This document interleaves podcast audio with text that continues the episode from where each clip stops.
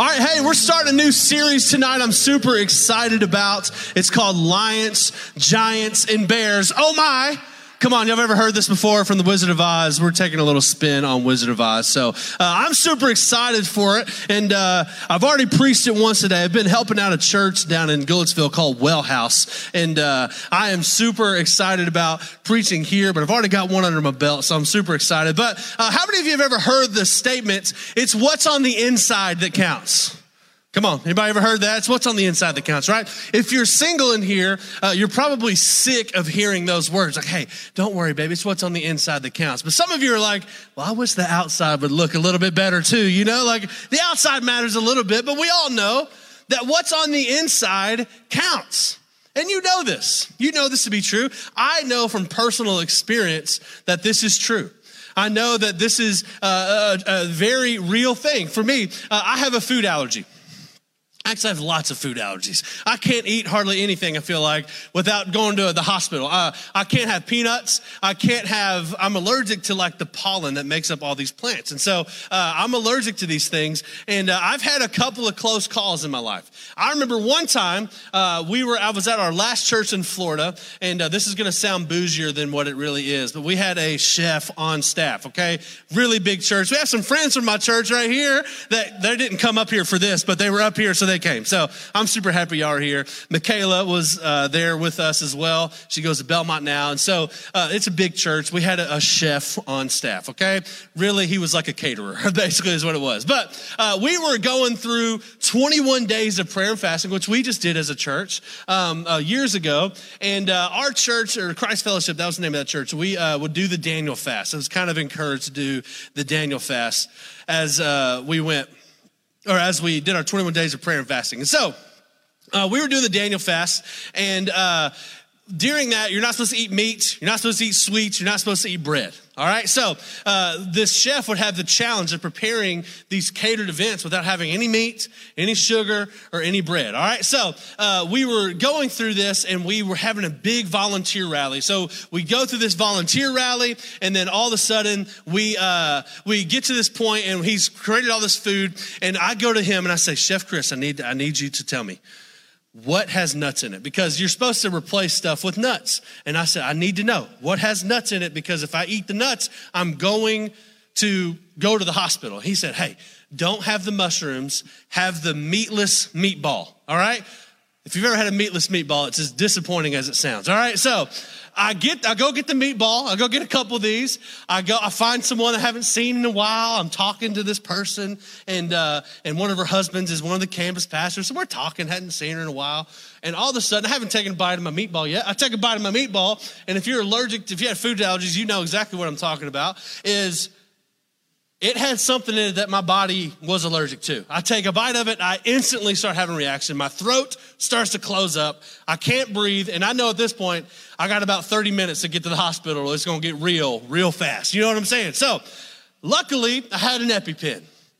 Unluckily, I did not know where that EpiPen was. All right, so I'm freaking out. I go, I, I, I cut this lady off. We're in the middle of a, a sentence, and I'm like, hey, ma'am, I got to go. I just ate this. I'm allergic to it. I got to go to the hospital. I literally set my things down. I go to my car. I drive home. I'm frantic. I can't breathe. I can barely walk. All these things. And all of a sudden, uh, Stephanie notified, like she, uh, I'm sorry, I get home. Stephanie's kind of panicked. We have two little kids at the house.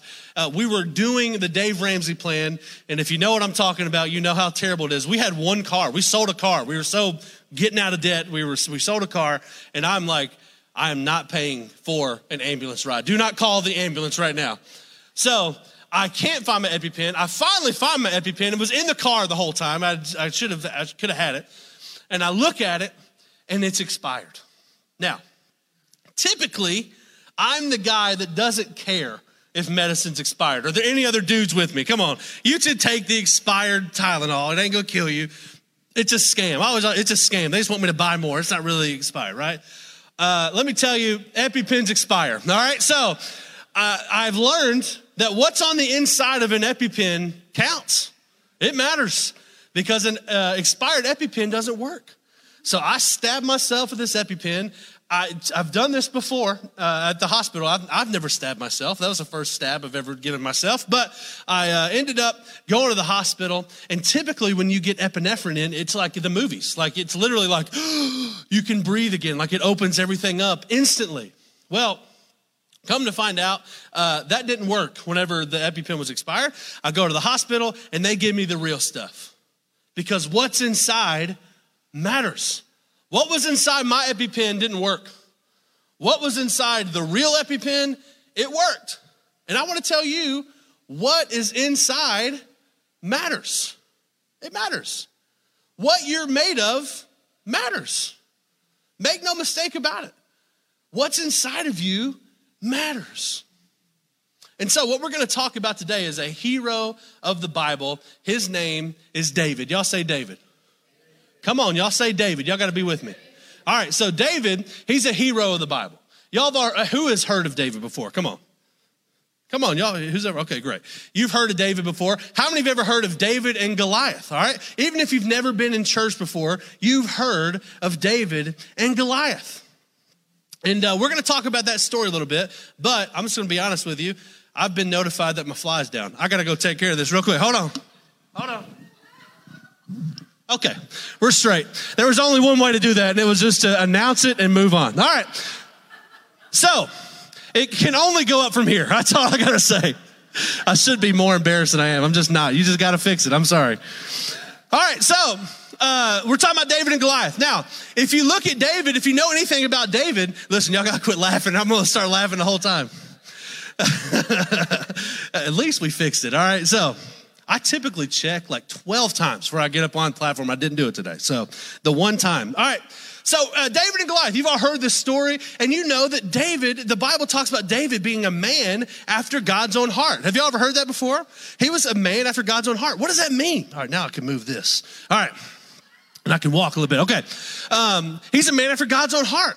And so, I, and if you're a believer in here, you want that for your life, right? Like you want to be known as a person after God's own heart. But how do you get there? How do you become a person after God's own heart? I'll tell you. You have to be made of the right stuff. What's inside of you matters when you're a person after God's own heart. And David always knew this. He always knew how important it was to be a person that was made of something that was real, to be made of something that was potent, unlike my expired EpiPen, right? Like it's important to be made of the right stuff. And David is a lot like all of us. He was a normal dude. He was a person that was overlooked by his own family. He wasn't trusted with a lot like the rest of his brothers were. He was just an average old guy until one day David was a teenager. How many of y'all have teenagers or you've had teenagers before? Okay, I can't wait for you to hear this message because it deals with teenagers. How terrible of a thing did God make when they made teenagers? But teen, no, I'm just joking. I love teenagers. But uh, he he he was a little boy, but he was made of the right stuff. And in a one moment, David goes from being a zero to a hero. Any Hercules fans out there? Come on, that's a great song in Hercules. But he went from being a nobody to being the man in one moment. And we're going to talk about that moment today. We're going to be talking about David and Goliath, where everything changed. But before we get there, I got to kind of catch you up. So y'all just buckle up. I'm going to give it to you real fast, and then we're going to get into the good part of this story, the climax of the story. But before we get there, you got to know this. David's dad, his name is Jesse. Jesse looked at David and said, Son, I need you to go take some lunch to your brothers. Okay, dad, where are my brothers? Well, they're on the battlefield right now. And David's like, What? Why, what are you sending me there right now? But he said, Okay, I'm gonna go do it. So he packs up the donkey, he packs up the little cart behind the donkey full of food, and he's a great little he was a great uh, son and all of a sudden he sets off he makes it to the battlefield when he gets to the battlefield he sees an army over here on this hillside. He sees an army over here on this hillside and one guy in the middle. But he like does a double take. He's looking, he's like, man, that dude down in the valley looks big. Like he's a big boy.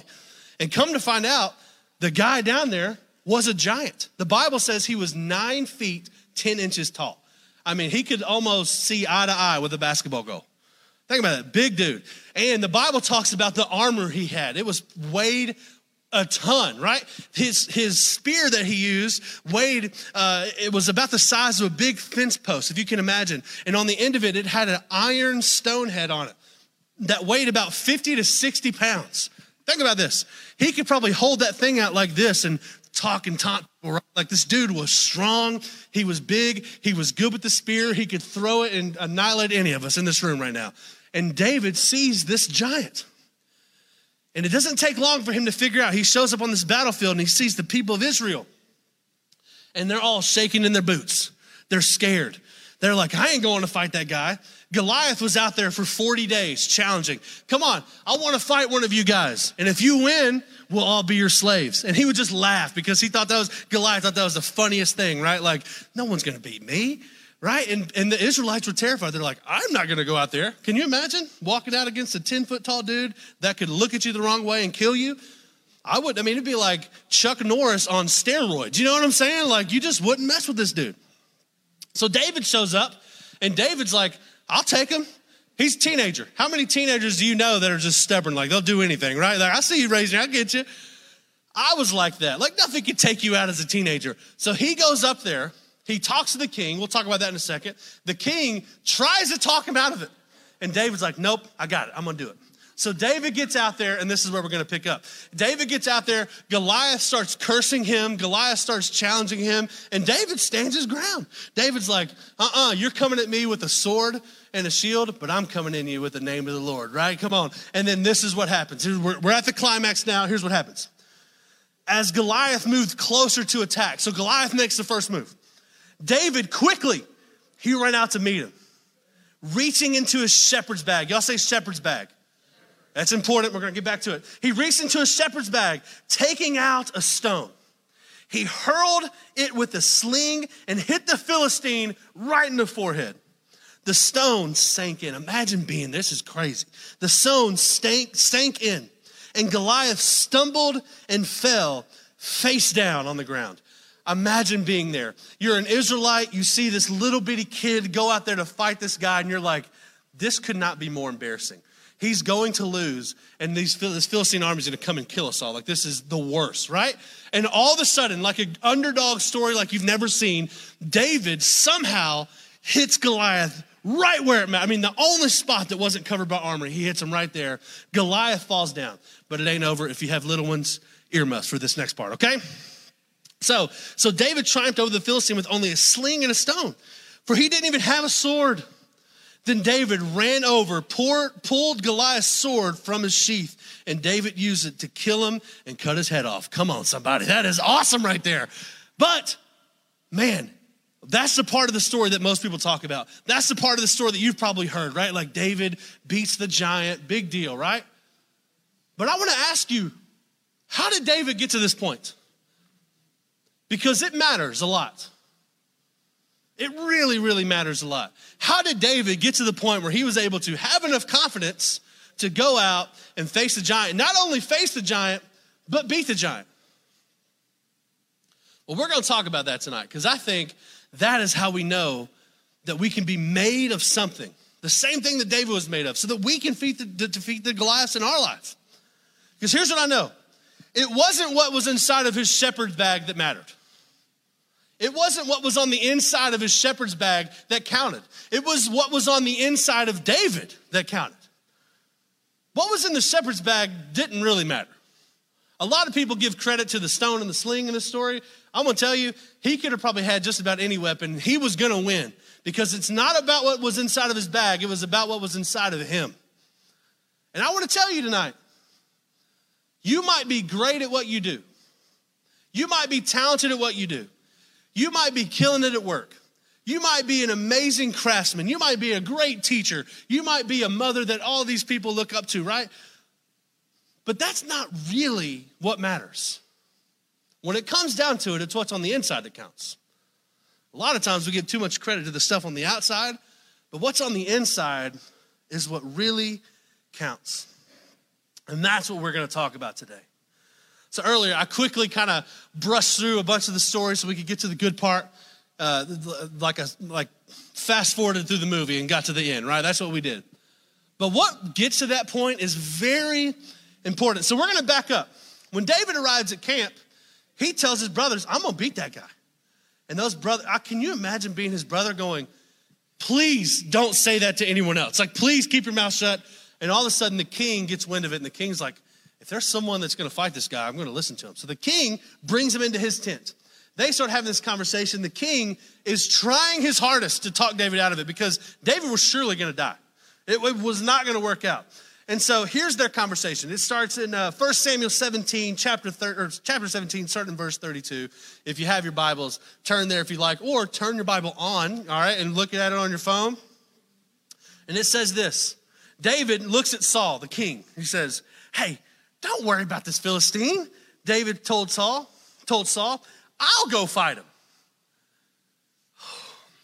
If you've ever been around a teenager, they can be stubborn and they can think that they're invincible, right? I'm sure Saul is thinking the exact same thing like, who does this dude think he is? Like, he's a psychopath, right? So he says that.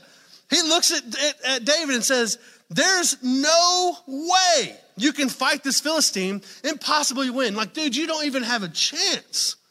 You're only a boy. And he's been a man of war since his youth. He's been, dude, he's forgotten more people than he's killed than you'll ever kill. Like, you're, you're a little boy, you're gonna take on this, you're crazy, dude. But I love this next verse. It says this, but David persisted. Y'all say persisted. Come on, he said, David was like, I'm not gonna give up. Now, you would think that David would come at him with a reason why he's a great warrior. Like, he would say something like, Hey, I have a secret weapon. I have a machine gun in me. I know you don't know what this is, but I have one and it's gonna work, I promise. Or maybe he knew of a way that, that a weak point in his armor. Maybe he, Saul was thinking that he was gonna say, Hey, my dad used to be a general. I know how to fight people, right? Like, I, I know. Well, I have this awesome strategy. Nope. Here's what David says. He looks at him and says, Hey, I've been taking care of my dad's sheep and goats. Would that work on you? If you're Saul and you're responsible for all these people, and this little boy comes up and says, Hey, man, I know you're looking for a warrior. I'm a shepherd. so uh, I don't know about you, but I think I can take this guy. You're thinking, dude, you must be high or something, right? Like you're insane right now. You have no idea what you're talking about.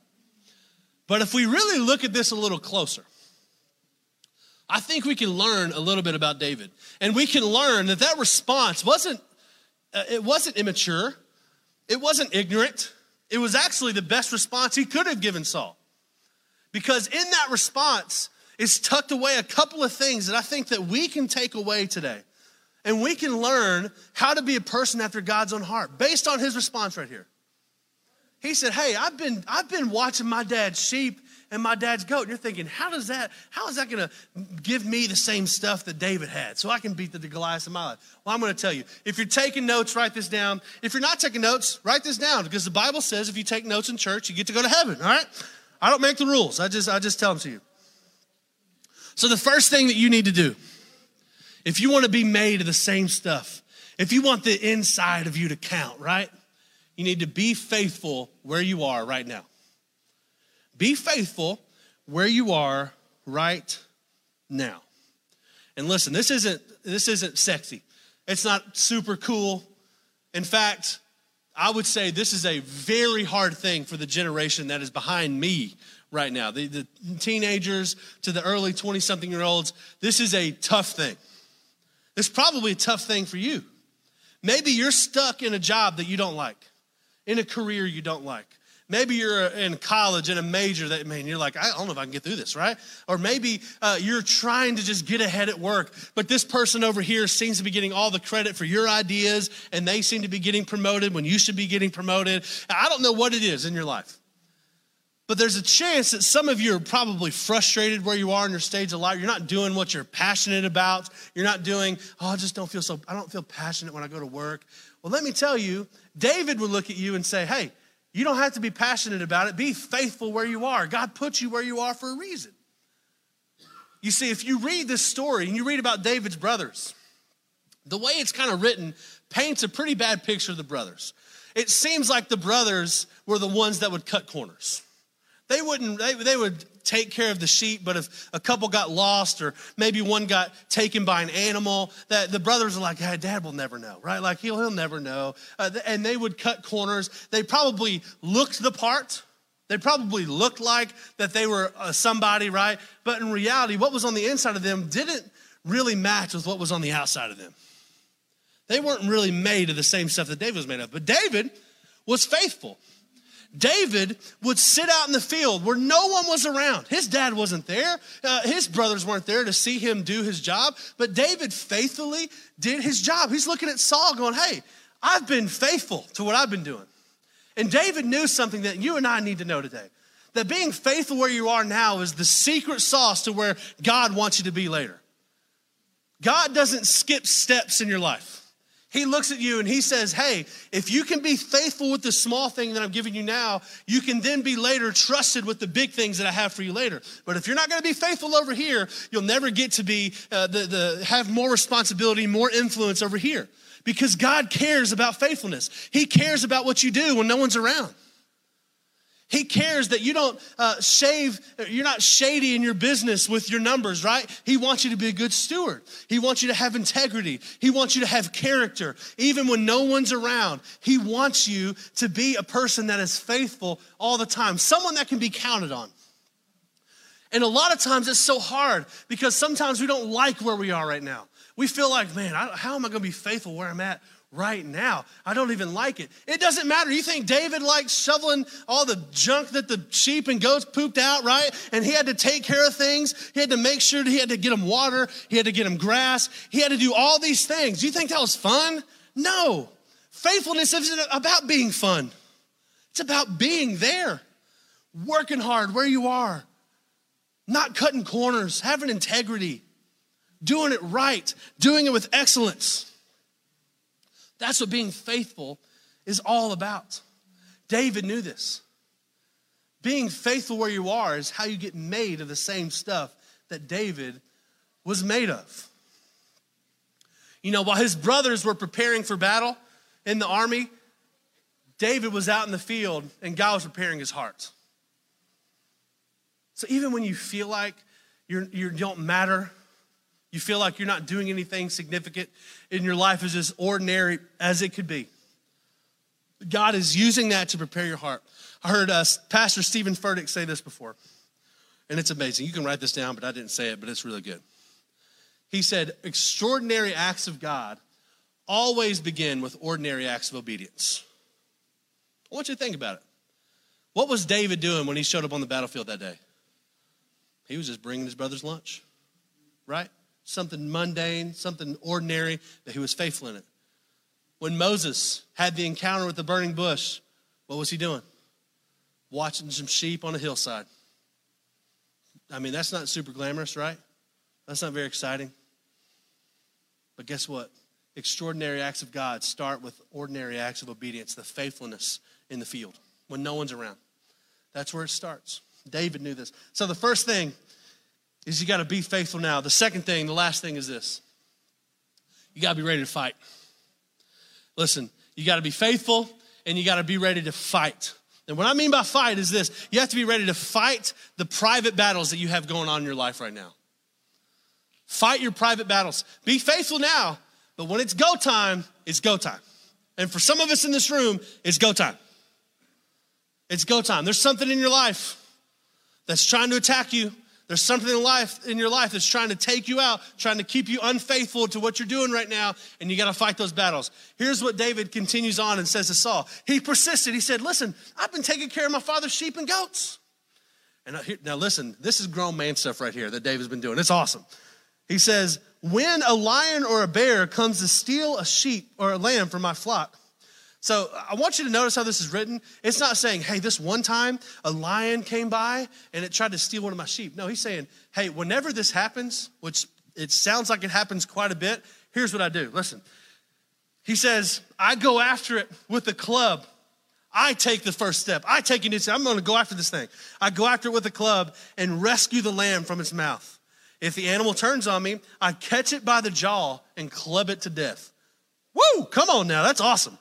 And then he said, I've done this with both lions, with an S, more than one lion, and bears. I sound like Dwight Schrute. Bears, beats, Battlestar Galactica. Any Office fans out there? You get me. But he's done it with multiple lions, multiple, multiple bears. And he said, You know what? I'm going to do it again to this Philistine right here. He's like talking some trash. And he says, For he has defied the armies of the living God. Goliath ain't only trying to take our people out, he's trying to take out God. And I ain't to stand for that. He said, I'm to go fight that guy. And the Lord who rescued me from the claws of a lion and the bear, he'll rescue me from this Philistine. And Saul, you can imagine, he's thinking, I don't care what this boy says, he's an idiot. And he goes, You can imagine, all right, go ahead, and may the force be with you, right? Like that's what he basically says. Because Saul didn't know. If you know anything about Saul, he did not have, he looked the part. The Bible talks that he was a head and shoulders above everybody. He looked like a king. But what was on the inside of Saul was bad. He looked the part, but he wasn't really the part because what's on the inside counts. What you're made of matters. And I'm going to tell you right now if you're faithful to what you're doing right now, something's going to come and try to attack that. Your life's going to get attacked. Your marriage is going to get attacked. Your kids are going to get attacked. We talked about that a couple or a couple weeks ago with our series. When the devil knocks, the devil he prowls around like a roaring lion. The Bible says he's looking for someone to devour. You will become under attack. But what are you going to do? I'll tell you what you can't do. You can't just sit and stand by. You got to do something about it. Some of you are facing private battles right now. Man, maybe anxiety and depression are just tearing you apart on the inside, but no one really knows about it. It's time to fight that battle. And I'm all for going to the doctor, getting medicine that's going to help you. I'm all for that. But what you can't do is avoid it. Because most of the time when we have these little battles come our way, man, we want to avoid it. Oh, I can't deal with that. I'm ashamed. I can't tell anybody I'm dealing with this. For some of you, your marriage is struggling. You're young in your marriage, or maybe you're old in your marriage, and it's struggling, but nobody knows. Because I can't let people know I'm struggling. I have to be strong, right? I can't let people know that this is what I'm going through. David would look at you, and I think God would look at you and say, hey, it's time to get working on that. Let's fight this battle together. Maybe it's an addiction that's been owning you for years. You can't shake it. Man, no matter how hard you've tried, you can't shake it. It's today's the day. Fight it because it's a lion or a bear trying to come and steal your faithfulness today.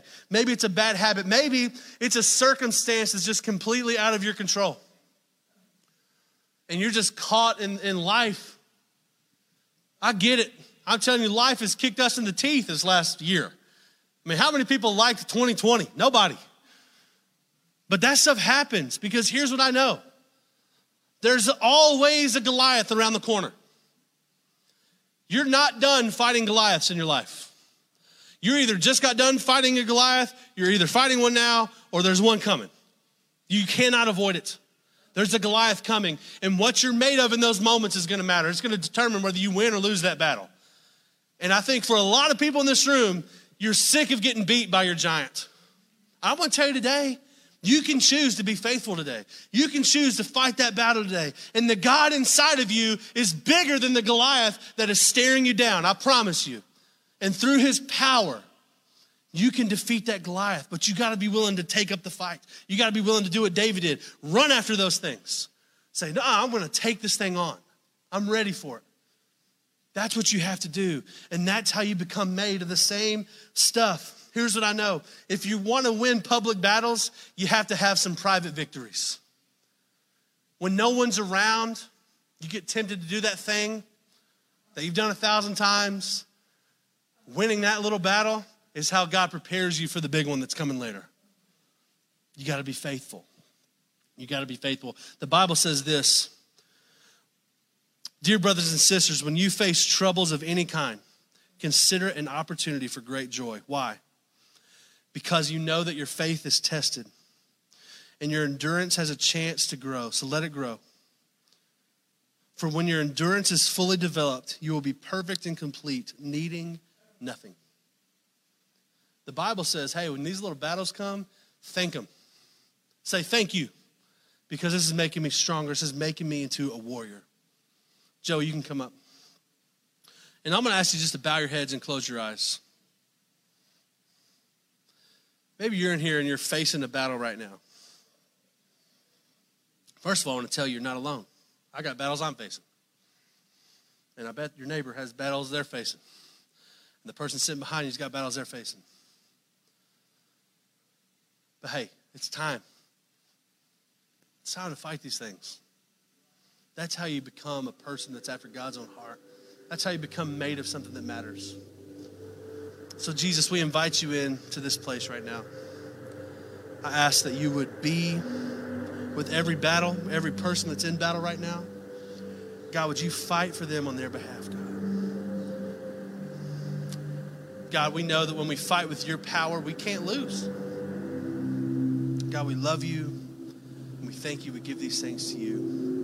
In Jesus' name we pray. Amen. Well, hey, thanks for coming today, guys. We love you so much. If you are here for the growth track, come on. And if you're not here for the growth track, let me tell you about it. Uh, we are prepared for you. You can come down and be a part of our class. And we're going to tell you a little bit about us, but we want you to learn about you. We believe that every person has a purpose. And if one of the four things we want for you when you walk through the doors of Oasis Church is we want you to discover your purpose. Then the way you do that is by going through the growth track, and you're going to find out how God uniquely wired you to make a difference. And we're going to start that, the very first one we've ever done tonight. So if you want to be a part of that, we have childcare. That's people are going to watch your kids. We're going to feed your kids. We're going to feed you, and uh, it's only going to take about an hour. And we're going to do that down in the basement. Most of you didn't even know this place had a basement. It does. It's awesome. You can take a right. There's a staircase. Go right down there, and we'll take you exactly where you need to be.